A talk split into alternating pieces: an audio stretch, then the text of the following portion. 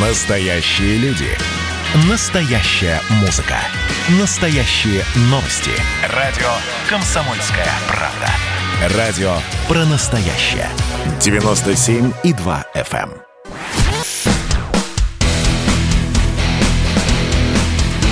Программа с непримиримой позицией. Вечерний Мардан. Всем здравствуйте! В эфире радио «Комсомольская правда». Я Сергей Мордан. Я Мария Баченина. Напоминаю, последняя неделя вечером с понедельника. Последняя гастроль. Последняя гастроль, да, с понедельника утром с 8 до 10. Хорошо, что ты не говоришь крайняя, а то бы это был последний Слово твой «крайне», день в эфире. Да, это, пожалуйста, вот к тем, кто служил в спецназе, а кто в спецназе не служил, те, в общем, пусть учат русский язык. Ну ладно. А, главная новость сегодняшнего вечера. Проклятого коррупционера Михаила Мени задержали по уголовному делу о хищении.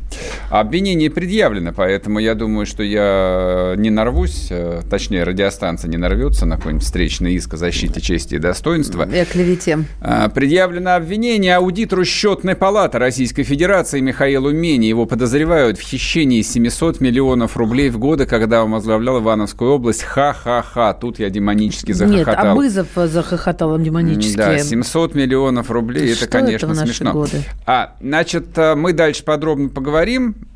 Скажу одну вещь. Михаил Мень – это знаковая фигура. Это не какой-нибудь вам задрипанный губернатор. Просто, чтобы было понятно.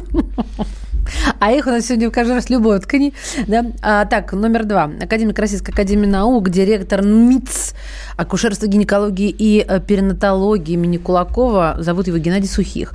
Он предположил, что коронавирус может передаваться половым путем. Была конференция, были заседания, а, в, в течение которых он выступал, и рассказал, что в наших биологических жидкостях, в частности в, мужском, а, в мужской сперме, у 5% а, в активной форме находится этот вирус.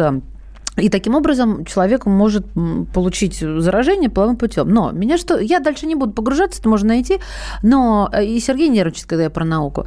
Я хотела одно сказать, что еще в апреле Карл в апреле Наташа, главный уролог Минздрава Дмитрий Пушкарь напомнил всем, находящимся в домашней самоизоляции, что коронавирус COVID-19 передается половым путем. А, Но это, он всегда, сносочка была такая, не является основной м, способом э, передачи. Ага. Когда А- про вот секс ты всегда пропускаешь, Сергей. Это не про секс, это я не знаю про что, про науку какую-то. А ассоциация промоутеров – это люди, которые организовывают э, фанерные концерты, написала открытое письмо с просьбой э, спасти концертную отрасль, потому что им буквально нечего кушать. Вы знаете, не жалко почему-то. Ну ладно, поехали. Вечерний Мардан. Так, значит, давайте начнем с Меня. Меня, Меня, Меня, Меня, Меня, Меня. Чем знаменит Михаил Мень? Во-первых, тем, что он а, сын а, покойного протеерея отца Александра Меня. Ну, да, это а первый момент. Те, кому меньше 50 лет, э, плохо знают, кто это такой, а это, наверное, самый известный священник, миссионер, проповедник, ну, 80-х годов, потому что, насколько я помню, он погиб трагически в 90-м году, какая-то очень была странная темная история, его зарубили э, там на выходе из его храма, он служил где-то в Московской области, в сельской церкви. Он такой был священник для интеллигентов, к нему вот московская интеллигенция ехала табуном, он писал книжки, и ну, вот в моей э, там юности, в подростковом возрасте, да, все знали, кто такой Александр Мени. В 90-м году это убийство без всякого преувеличения там потрясло вот, э, правда. образованную Москву. А главное, было непонятно кто, непонятно за что. А сейчас бы, наверное, сказали бы, что это какие-нибудь коммунисты или рептилоиды, а тогда, в общем, э, говорили про коммунистический заговор. И это вот главное, почему там Мень всегда был на слуху.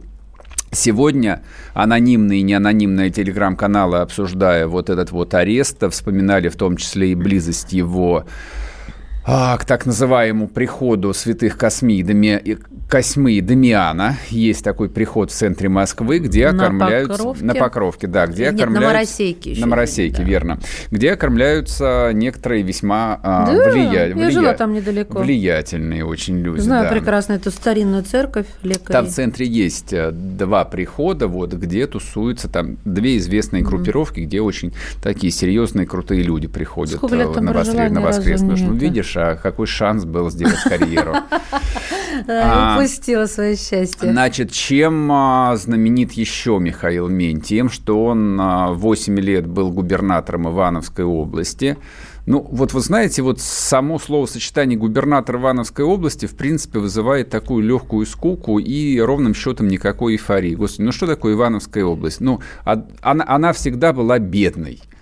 Просто всегда. Но именно за работу на этом посту его-то и... Да, но тем не менее, как известно, в любой самой бедной области, в любом самом бедном областном центре есть люди, так сказать, Богатые и богатые, нищие. влиятели и все остальные нищие. Вот и в городе Героя. Иваново, как и в городе Герой Тула, В там, или, в, или в каком-нибудь городе Герой Ярославле, или в Дербенте, или в Махачкале, где угодно. Всегда вот бы- и были и есть люди богатые, и есть все остальные, которые вот э, живут там на деньги там в районе минимальной оплаты труда. А что предъявляют Меню? Меню предъявляют, что он а, выдал а, субсидию 700 миллионов, это по старому курсу еще, до, так сказать, э, который по- Скачка. Видимо, по курсу 30 выдавались 20 миллионов долларов. Ты не шутишь, что ли? Так давно было? Насколько я понимаю, поднимали да. На Ну, слушайте, 700 миллионов рублей а для нас, для простых людей, сумма совершенно колоссальная. С точки зрения, а, ну, вот серьезного бизнеса, а эту субсидию получала одна из крупнейших сельхоз а, агропромышленных групп России, группа Прода, 700 миллионов – это не бог весь что. Но что важно понимать? Я не буду сейчас вот загружать вас экономикой. Кричевский, я думаю, Справился. справился с этой задачей. А в сельском хозяйстве бизнес, если грубо устроен, примерно так. Вот тебе в твоем операционном бизнесе, неважно, там молоко, допустим, ты производишь, или делаешь какую-нибудь молочку, или мясо делаешь. Ну, Не суть важно, что не имеет значения. Вариаций возможно, но немного. Тебе главное выйти в ноль. Вот вложил там, не знаю, там 100 миллионов, потратил 100 миллионов, ну, главное не свалиться в убытки. Субсидия – это твоя прибыль.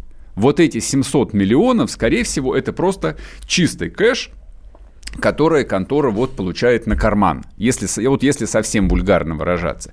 Вот что такое субсидии, вот почему это всегда была такая довольно криминальная история, потому что там вся эта тема изначально была очень непрозрачной, кто эти субсидии получает, по каким критериям. Ну, вот кто в сельском хозяйстве там а, больше разбирается, чем я, тот, наверное, ну, подтв- просто подтвердил бы это и сказал бы, что ни один так называемый условный фермер, ну, или точнее, владелец небольшого, среднего а, сельскохозяйственной компании, там, сельскохозяйственного производства, никакую субсидию в жизни не получит. Сельхозсубсидии получают крупные бизнесы, фактически олигархи от сельского хозяйства.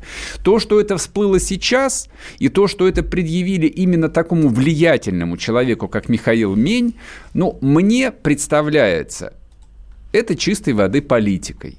Точно говоришь. Сумма смешная, дело давнее. Аресты пошли кучно. Почему сейчас? Трудно сказать. Там а, кто-то, знаете, сегодня шутил, а кто попросил а, открыть дело на Меня? Это уж, значит, шутники это переиначили так. А, кто не попросил, кто не попросил открыть дело на Меня? Ладно, дурацкая шутка самому, она, в общем, показалась не смешной. Но это, в общем, в том смысле, что количество дел, которые заводятся на региональных руководителей сегодня там вот настолько велико, что, в принципе, никого бы это, наверное, и не, и, и не удивило бы, и мы да, точно бы не стали об этом Ну, говорить. э, Как, как пример, по-моему, сегодня, да, зампред правительства Московской области, министр экологии и природопользования, да, да. а, никому неизвестный, ну, давайте называть вещи своими именами, это не оскорбление, Дмитрий Куракин задержан после обысков, а, дело связано с коррупцией. Вот на дню происходит по 2-3 задержания. Чем они заканчиваются, это уже второй вопрос.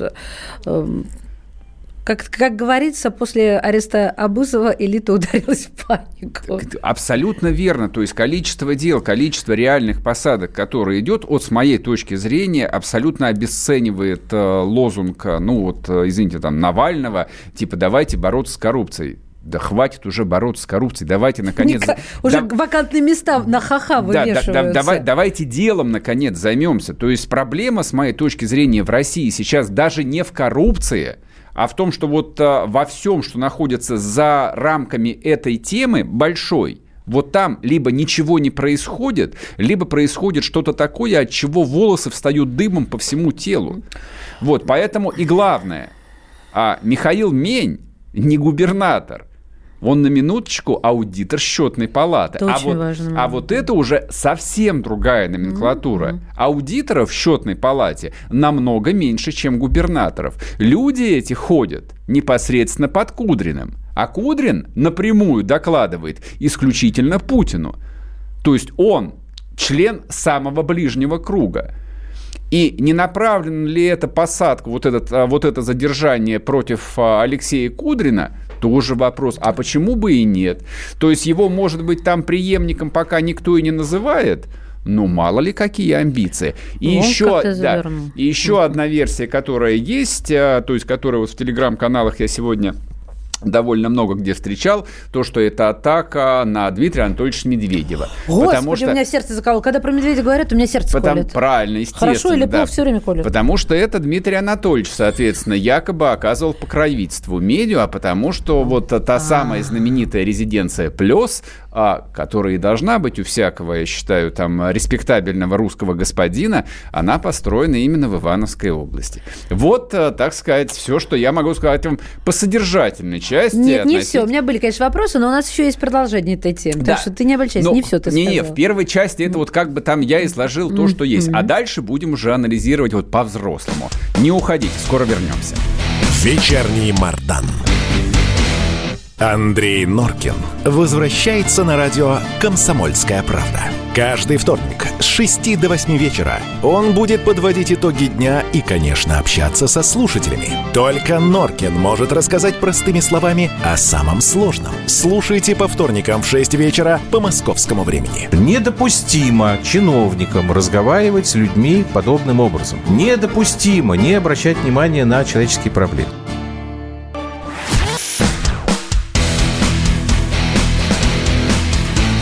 Программа с непримиримой позицией. Вечерний Мардан.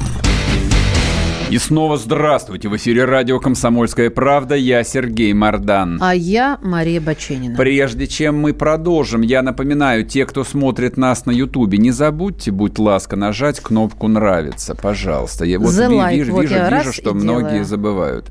А с нами на связи Евгений Минченко, политолог, президент коммуникационного холдинга «Минченко Консалтинг». А вот мы сейчас и продолжим говорить про эту прекрасную... Не, не посадку пока еще, пока что задержание. Евгений, добрый вечер вечер. Добрый вечер. Да, добрый вечер. Давайте займемся конспирологией. Почему Давай. мень? Почему сейчас? Что это значит? Что будет на, после на, этого? Наконец, наступил ли 37-й год? Да. Слушайте, ну, пункт первый. Я, честно говоря, исхожу из презумпции добросовестности правоохранительных органов. Ну, и, соответственно, для меня э, первая и основная версия это то, что э, нашли, э, так сказать, факты вот, они выявились после долгой работы следственных органов, ну, набрали э, документы, пошли, показали э, соответствующим людям э, и вышли в Совет Федерации с просьбой снять неприкосновенность. То есть никаких это, подоплек? Да, это первая версия. А, вторая версия, что может быть, конечно, какая-то там игра а, внутриэлитные, учитывая тот факт, что э, Мень курировал, э, в общем-то, э, очень конфликтную сферу, связанную с экологией и, в частности, с мусорной реформой. Угу, угу. Но это очень сложно всегда доказывается, поэтому ну, это может попасть в число, в число версий. Ну, собственно, так. Это может открыть, э, ну, я не знаю, там, извините меня, стра- новую страницу, так сказать, в антикоррупционной борьбе, или это просто вот, ну, одна из многочисленных посадок, арестов, которые, ну, по большому счету, последние пять лет не прекращались на самом деле? Ну, слушайте, ну, министров действующих у нас уже арестовывали, губернаторов пачками, мэров пачками. Он на прошлой неделе э, мэр Томска был арестован. Как это? Кляйн. Я все думаю, да, Кельвин Иван Кляйн. Кляйн. Я тогда вспоминаю, как его фамилия. Кляйновская подушка. Это теперь мем. Да, ну вот, э, поэтому честно говоря, из ряда, из ряда вон выдающегося тут ничего нет. Скажите, пожалуйста, а то, что он а, ну, является действующим аудитором счетной, счетной палаты, это как-нибудь может ударить а, по его, так сказать, патрону Алексею Кудрину или нет? Ну, Кудрин же не набирает этих людей, ему же их делегируют. А кто их назначает? Расскажите для наших слушателей. Ну, Совет Федерации. Ага. Ну, голосуют, а в принципе, кто определяет, кому быть аудитором, а кому нет? Кто ну, принимает ну, решение? Сложный переговорный процесс, я бы так сказал, там. Э, процедура есть же формальная, угу. а есть э, неформальная. Вот, поэтому, конечно же, вся эта, вся эта история и как тут не вспомнить. Гоголя? Я тебя породил, я тебя и. Да, да. Но там, там, смотрите, там, э, по сути дела, это орган-то парламента. Угу. То есть там шесть человек от Государственной Думы, э, шесть от Совета Федерации. Вот, и, соответственно, вот э, парламент у нас этих людей делегирует, а, а председатель счетной палаты работает с теми людьми, которых ему делегировал э, парламент. Угу. Ну, конечно же, председатель счетной палаты всегда э, согласовывается с президентом предварительно.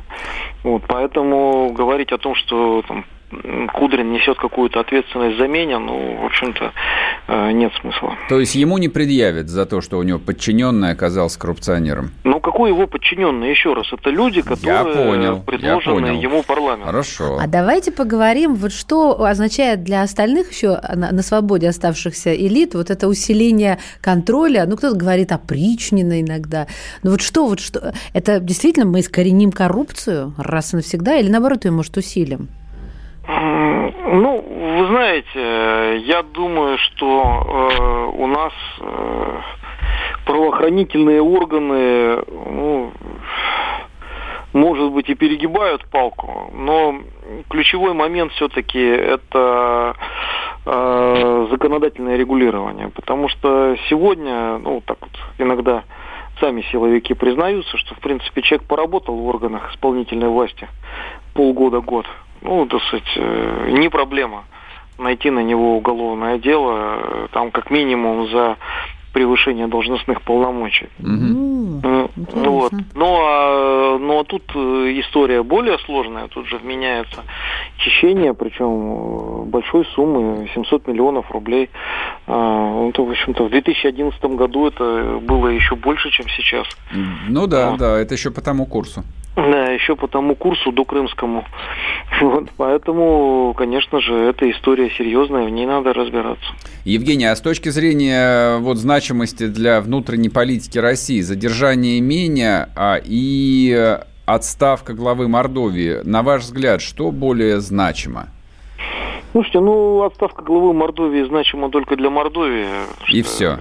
Ну, ну, ну, вы много новостей-то последних из Мордовии слышали. Вообще не Какая... слышал. Самый ну, коррупционный ну, регион. Ну, ну, не знаю, ну какой он коррупционный регион. Там, понимаете, okay. все-таки коррупции Никакой. много там, где много денег. А Мордовия, ну, в общем-то, регион даже не среднячок, а ниже среднего по своему экономическому потенциалу. Именно поэтому там и уровень конфликтности, в общем-то, не очень высокий.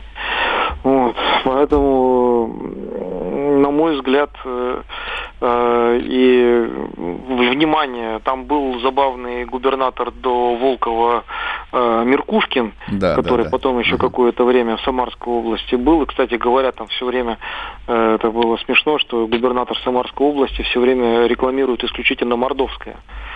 Ну, угу. Такой специфический был э, товарищ. Вот. Но, собственно, Волков, Меркушкин – это очень близкая команда. Там сын Меркушкин, трудо... Меркушкина трудоустроен у Волкова был. Вот. А, но понятно, что это все-таки событие значимое для жителей Мордовии, вряд ли имеющее федеральный резонанс. Ясно. Спасибо, Спасибо большое. Евгений Минченко был с нами, политолог, президент коммуникационного холдинга Минченко Консалтинг. Консалтинг, прошу прощения. Окей, хорошо. Глава Мордовии подал в отставку. Я понял, это, в общем, ничего не значит. Ну, наверное, кроме того, что вот э, та вторая волна отставок губернаторов, о которой говорили летом и, соответственно, в августе говорили о том, что, ну, поскольку вторая волна коронавируса возникла, то и отставок не будет. Нет, видимо, будет. А, я так понимаю, что, ну, глава Хакасии, в принципе, точно будет снят. Мы про него говорили в четверг.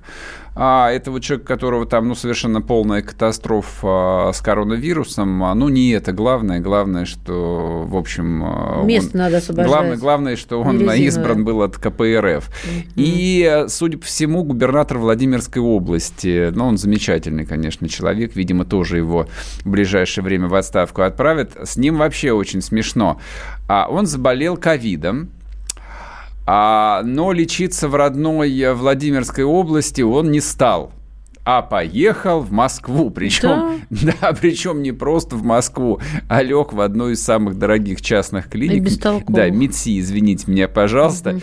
где, а, ну, они два дня отрицали это, то есть два дня просто а, вот... Э, отрицали? Да, да, да. Я упустила эту строчку. да, нет, два дня его пресс пресс-служба... А где, где он был-то? Да, вообще ничего, вообще, Молчали, вообще ничего не, не говорили. Брали. Вот, но сегодня, в общем, уже стало известно, что да, действительно он в Москве. Они придумали благородную причину, Да, что он, что он лег в частную московскую клинику, чтобы не занимать койко-место во Владимирской области. А Владимирская область для меня родная. Я знаю, что это такое.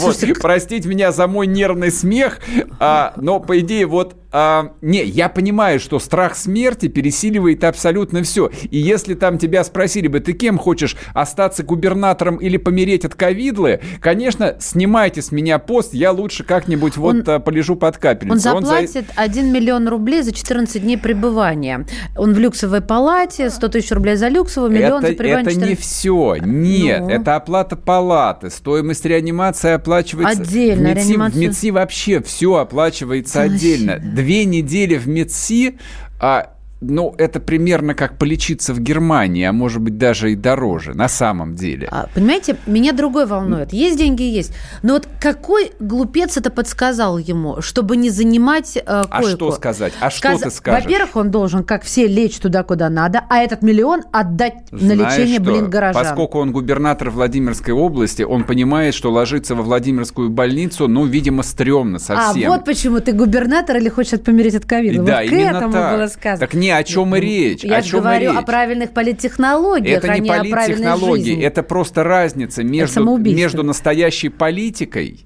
и симулякром политики. Симулятор... Сейчас это... я не очень понимаю, о чем ты.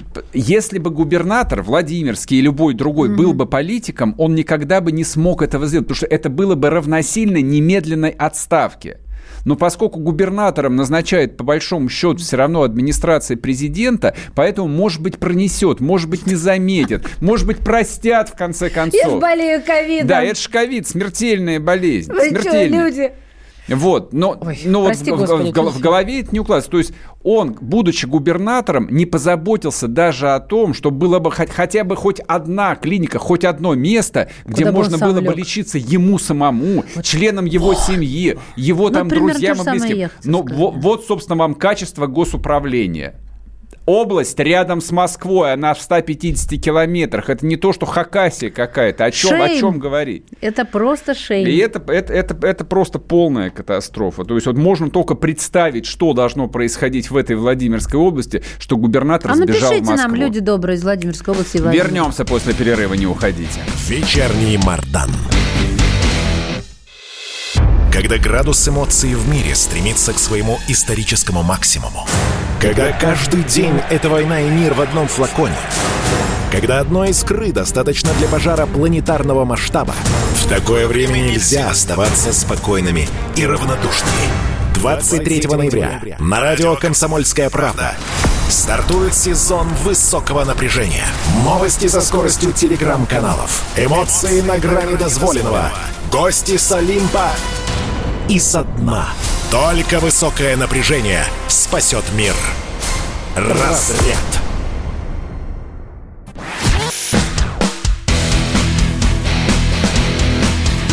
Программа с непримиримой позицией. Вечерний Мардан. И снова здравствуйте в эфире радио «Комсомольская правда». Я Сергей Мордан. Я Мария Бачинина. Спасибо вам, добрые люди из Владимира. Вот мгновенно откликнулись. Кто-то написал, у нас все хорошо во Владимире, Олег, он в Москву, э, чтобы вы не забаскарили, чтобы быстрее выздороветь и вернуться на свой пост. Или другое сообщение. Здравствуйте, Мария и Сергей. Отличный эфир. Пишу из Владимира. Это позор какой-то. Люди по две недели ждут тестов, бригад скорых не хватает катастрофически. А Губеру на вертолете в Москву стыдно за власть. Ну, вот Путин уже сказал и про скорую, и про тесты. Надеюсь, пошевелится после того, как а, президент высказался. Да никто не пошевелится. А кому, Нет, слушай, ш... кому а шевелится? Как? Слушай, прекр... ну прекрати. Ну, ну, ты, ну ты прекрати. Ну ты же не баб Нюра, которая там а, пишет на прямую линию и верит в то, что сейчас сразу все изменится. Оно откуда? Почему оно должно измениться? Моя бабушка, светлая память, писала Сталину, и все менялось сразу же. Это ты Нет, сейчас хорошо Розе, сказала. я бы сказала. При, Стали... всю деревню При менялось. Сталине-то, конечно, менялось. И она мне до смерти об этом а, рассказывала. Но Сталин умер в 1953 году, понимаешь? С тех пор много воды утекло. Никогда не думал, что я в эфире это скажу. А сейчас, а, ща, а сейчас ничего не изменится. А что касается медицины, это можно сейчас сказать со всей определенностью. Не, я понимаю политическую часть. Я понимаю то, что людей нужно как бы там вселить в них, на, в, да, в них вселить надежду. Но вот с моей точки зрения, с моей точки зрения, вот, не знаю, те советники, те политадминистраторы, которые, которые вот сегодня Путину организовали вот это публичное совместное совещание, вот, два десятка цитат а, на лентах выложено. Угу. Путин сказал то, Путин сказал, все, Путин да, приказал, да. значит, определить вменяемые тарифы на такси. Слушайте, вы вообще в себе? Ну, вы вообще реально в себе? То есть вы правда там а, считаете, что а, ну, политически активная аудитория, вот условный политически активный народ, вот он до такой степени тупой, что он действительно всерьез воспринимает, что президент большой страны должен заниматься тарифами на такси для врачей? Вы что, правда, что ли, так думаете? То есть это какую у нас реакцию должно вынимать? Что Путин должен обсуждать в прямом эфире тарифы на такси? Это он должен обсуждать. Сереж... Это вообще никто не должен обсуждать. Это должно решаться, решаться максимум на уровне регионального Минфина. Все, точка. Это смехотворно. То, что там а, в половине регионов а, нету койко-мест, все это знают. Это и так все знают. Там вот эти вот сообщения, которые нам пишут, это лишь одни из сообщений. Может, и не зря затеял Мишустин. Ну, хоро- ну, хорошо, ну хорошо, как бы вы сейчас подставили там президента в очередной раз. Он взял, э, там, вот, он этот негатив реально принимает на себя. С какой целью? Зачем? Ну зачем сейчас? Пандемия? Да. Взрывной рост заболеваемости? Да. Медицина, там система здравоохранения не справляется? Да все и так знают, что она не справляется. Она только в Москве справляется. Слава богу, что она хоть в Москве справляется. Поэтому этот Владимирский губернатор сюда и полетел на вертолете. Он, в принципе, мог даже в частную клинику не ложиться. Его вылечили бы и в любой московской клинической больнице, в коммунарке бы лег, бесплатно бы. Это просто мозгов совсем не хватило. Просто вот решили, если уж подставляться, то по полной. Все равно в живых не оставят.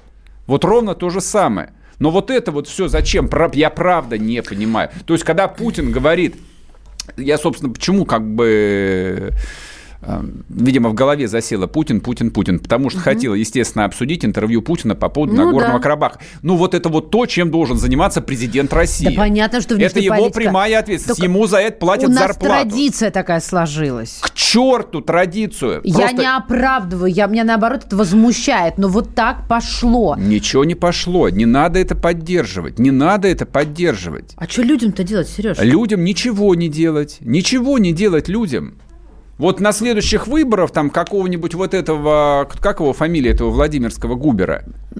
Который, а, господи. Ну, хотя другого пришлют, там, а до, него, до, до этого Владимирского Губера. Сипягин. Сипягина, а до него была Орлова которую тоже там в итоге вышибли, я не знаю, завели на нее уголовку или нет, скорее всего, завели. Тоже было много надежд, а в итоге, э, в общем, все развалилось. А что не развалилось Ну ладно, ладно, не буду тебя отвлекать. Ладно. Давай, Армения, Значит, Карабах. Да, да, давайте попробуем а, коротко подвести итоги по Армении и по Карабаху, хотя подозреваю, что сегодня с самого утра Коротко все, не да, все подводили итоги и, в общем, а, строили все всевозможные конспирологические версии.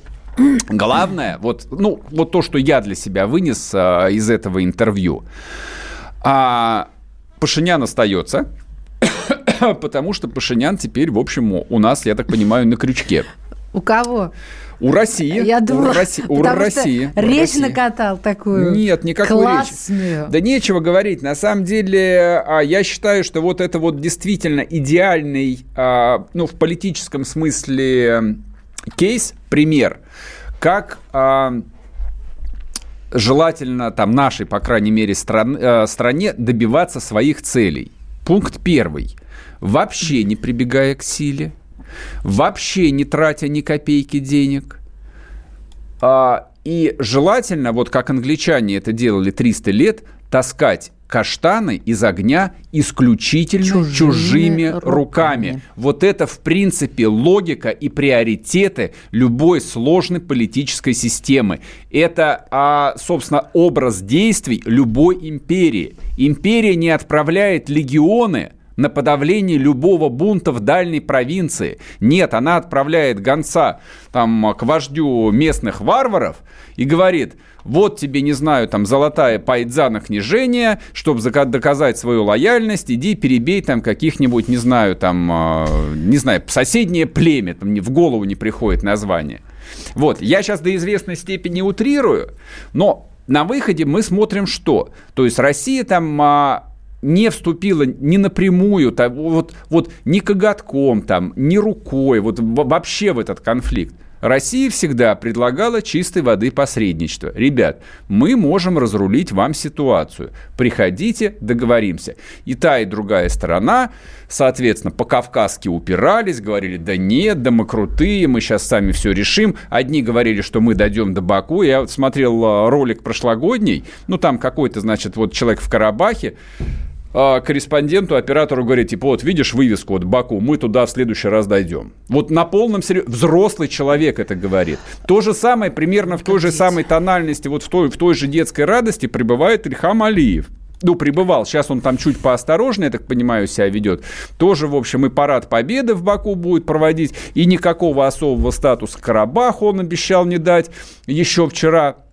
Что сказал Путин сегодня? Ну, ска- скажем так, Путин как, э, во-первых, лицо официальное, как э, русский царь, и вообще, как русский политик, Завелся. я, я сейчас объясню, почему это важно, не сказал ничего конкретного. Он сказал о несколько очень обтекаемых фраз, но которые содержат в себе очень много разных смыслов.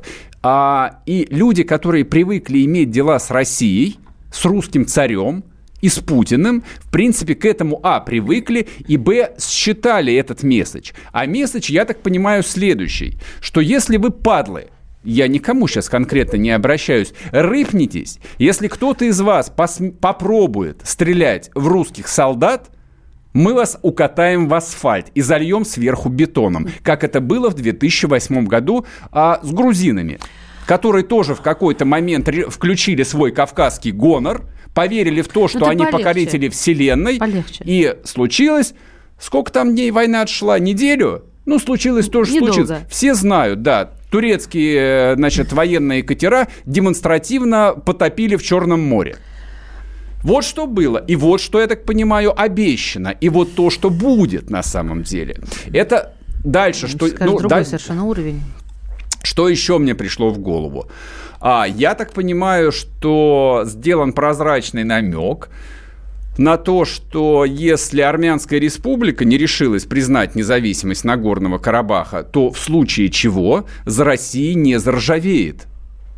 То есть, ладно, Армения хорошо, Армения пусть там вот сама собой, у них демократия, вот, у них уличный протест, там народ хочет в Европу, ну, хотел, по крайней мере, еще два месяца назад. Карабахские армяне в этом смысле особые иллюзии никогда не строили. Это карабахские армяне, там, прежние руководители Армении, дружили с Путиным, а, значит, а, привозили подарки и говорили добрые и правильные слова. Ну, значит, Карабах будет признан независимым и, видимо, в тот же самый день, в момент признания, станет военным союзником России. Это как минимум. Вот я упустила момент. В какой момент он станет вдруг независимым? Если как, что, Юж, как Южная Осетия если стала. что, если что случится? Если вдруг кто-то отклю... Если да. кто-то вдруг отключит голову М, и да решит не, да, не дальше вот э, там выяснить отношения. По поводу турков тоже. Я единственное, в ком сомневаюсь, Да. это в Эрдогане. Во всех остальных нет. Ну, по Участник поводу Эрдогана, а, по крайней мере, то, что вот я выслушал, сказано тоже все предельно ясно, Ой, очень да. корректно. Корректно, вот ребят, самое там, если вы слово. хотите получить непримиримую войну партизанскую в чистом виде, потому что армяне вас ненавидят, ненавидят больше, чем а, жить, то тогда, конечно, присылайте своих солдат. И их будут убивать больше, чем в турецком Курдистане. По-моему, вот яснее сказать нельзя на дипломатическом языке. Поэтому я, ну не знаю, я на 90% сейчас уверен, что никаких турецких солдат в Карабахе точно не будет. Вот, а то, что там, ну, разместит их у себя Алиев, ну, Алиеву дальше жить. Ему, ему опять-таки жить с Россией. Ну, хочет так, ну ладно, дальше жизнь покажет, насколько это решение было верным. Я ничего, в общем, э, не сказал такого, что разожжет Я дипломатический тебя скандал. предупреждала, я тебе всегда говорю, полегче, Надеюсь, нет. полегче. Ты меня услышишь? Так, ладно, вернемся Да, после да, да. перерыва. Кто смотрит нас на Ютубе, нажимаем кнопочку «Нравится». Андрей Норкин возвращается на радио «Комсомольская правда». Каждый вторник с 6 до 8 вечера он будет подводить итоги дня и, конечно, общаться со слушателями. Только Норкин может рассказать простыми словами о самом сложном. Слушайте по вторникам в 6 вечера по московскому времени. Недопустимо чиновникам разговаривать с людьми подобным образом. Недопустимо не обращать внимания на человеческие проблемы.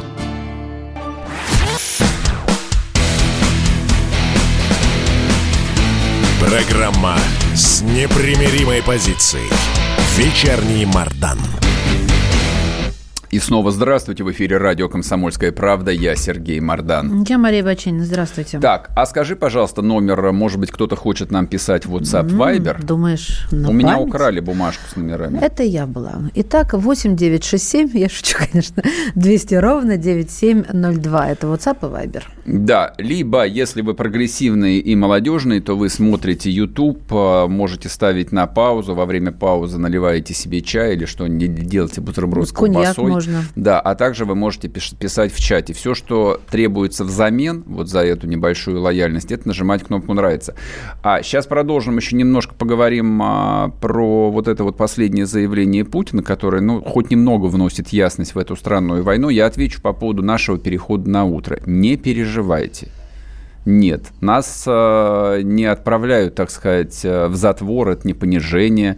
Утро – это большая аудитория, много людей едет на работу, и вот мы им обеспечим двухчасовой запас ненависти на все, на все утро. Вот я надеюсь, что день будет проходить в таком тонусе. Если вам не очень удобно а, там в 8 утра включать радио, опять-таки, вы можете совершенно спокойно либо посмотреть на Ютубе эфир, либо скачать подкаст, если вы, если вы настолько продвинуты. Я вот, например, подкастами не пользуюсь, я пользуюсь Ютубом, если мне что-то нужно послушать, Так это тот же суть важно. подкаст, старина. Ну, YouTube, YouTube по, по большому счету, это тот, тот же самый подкаст. Вот вы, вы абсолютно как бы э, нас не потеряете, вас меньше не станет. Я надеюсь, у вас станет больше. Мы ценим каждого нашего слушателя, каждого нашего зрителя. Ну все, Значит, мир, дружба, да. жвачка. А по поводу Карабаха. Ну, слушайте, вот э, в сообщениях в сообщениях о том, ну, пишут, что я наивный, о том, что Путин уже не тот, э, и что, в общем, мы продули. Нет, я не считаю, что мы продули. Я правда не считаю, что мы продули. В принципе, то, что произошло вот именно сейчас, это действительно редкий вообще редкий для истории России пример, когда Россия занимается внешней политикой чужими руками. Любая империя, называется ли она Соединенные Штаты Америки, или британская, или российская, предпочитает действовать чужими руками. Ну, точнее, как бы даже, даже здесь не обязательно война. Война – это нехорошо, война – это непродуктивно. Просто любая большая страна имеет свои цели – как правило, они даже не называются вслух. Какие цели? Ну, хорошо, у американцев в этом смысле есть отличная отмазка. Они всегда говорят, что мы просто хотим, а, вот, чтобы люди жили свободно, имели свободные выборы. Когда у нас а, был Советский Союз, мы говорили примерно то же самое, но другими словами, о том, что мы, мы за мир, за счастье, за улыбки милых.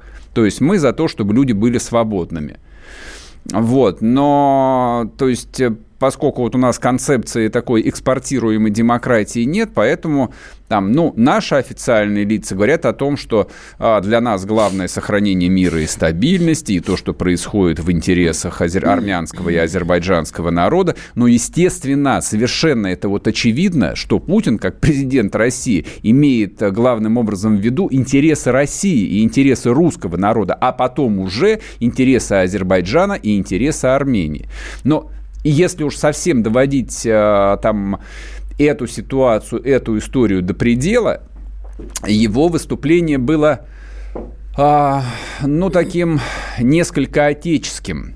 Он добрый человек и, в принципе, обидных слов старается никому не говорить.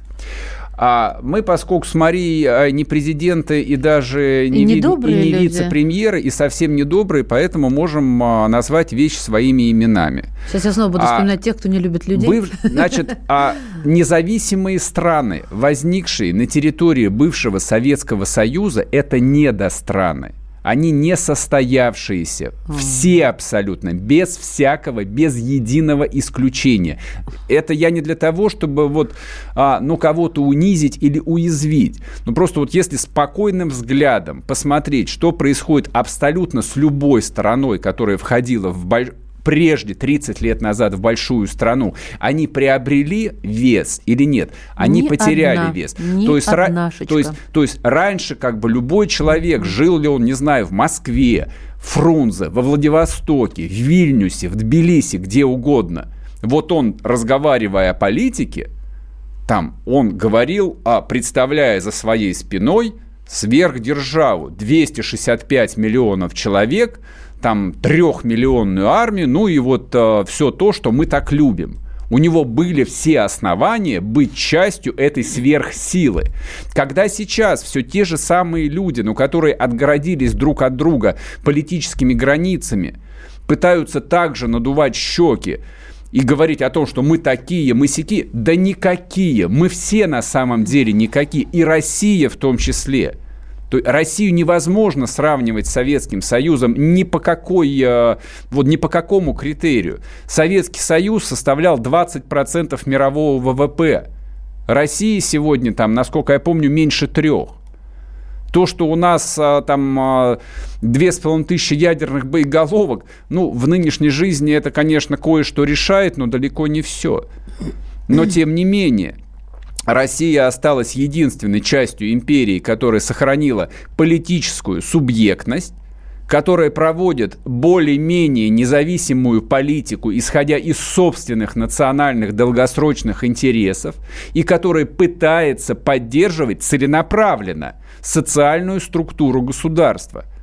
Можно взять любую другую точку на карте – и в том числе вот эти вот столкнувшиеся в непримиримом этническом конфликте Армению и Азербайджан, мне просто там реально жалко людей. То есть там погибло несколько десятков тысяч людей. Это, вот вдуматься, за, Сергей за, за, за что они, за что они погибли. душу рвет. Вот ну сейчас и, вообще без... И э, что? И ради чего? Это добавило им политической субъектности? Это вот как-то вот дало им некую там устремленность Нет, это будет в будущее. преподаваться в будущих учебниках истории, как героическая отечественная война а, и так далее. Героическая там... отечественная война, а это все замечательно. Это не вернешь, да, что, да, что, что только дальше. В четверг мы говорили о том, что... Тебе это вот... Пашинян сказал, целый, целую тему тебе наговорил, темник, что собирается, что дальше делать. Господи помилуй, сейчас э, что собирается дальше делать Пашинян? О, о ну куда, куда, вот... Сейчас найду, сейчас найду. О, нашла. Так, внесение изменений в законодательство. Раз. Создание условий для развития бизнеса. Два. Так, да, это дорожная карта государственной реконструкции. Предоставление соцгарантий и помощи жителям Армении и Арцаха, которых коснулась война. Реформирование вооруженных сил. Ну, баб под ружье. Создание антикоррупционного суда, восстановление все, экономики. Все то же самое, Надоело, что он толдычил да, два года. Последняя абсолютно. борьба с короной. Да, да, борьба с коррупцией, в с короной. сказала, и, строи... и, и строительство вооруженных сил. Его, его, его, его, и вот это вот все. И вот скажите, и ради чего? И вот это вот ради всего, что погибли там, а, сколько, не знаю, 4, 5, 10 тысяч этих там армянских мальчиков, и там еще, не знаю, там 10, 20 или сколько там тысяч этих таких же азербайджанских мальчиков, им по 18-19 лет, они дети, вы на видео посмотрите, это дети. Ладно, вернемся после перерыва. Вечерний Мардан.